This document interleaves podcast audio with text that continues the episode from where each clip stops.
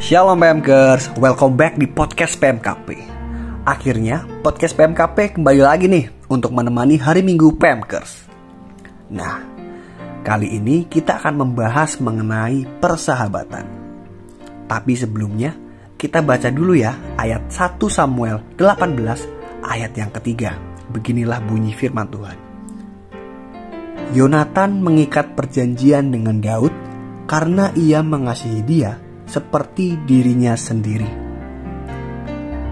Melalui hubungan Yonatan dan Daud ini, kita bisa melihat indahnya sebuah persahabatan sejati, di mana ada kesatuan hati yang begitu erat dan langsung terjadi di antara mereka.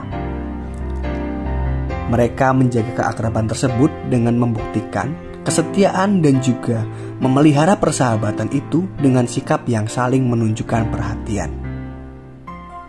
Yonatan memberi hadiah kepada Daud dan memperingatkannya pada saat beragam kesulitan mengancam nyawa Daud.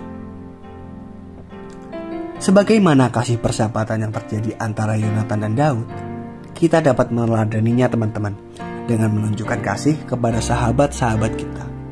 Kita dapat berbagi kasih dengan cara berdoa bersama mereka, menjadi pendengar dan penasihat yang baik, berbagi tawa dan sukacita serta selalu memberikan kata-kata, dorongan, dan semangat.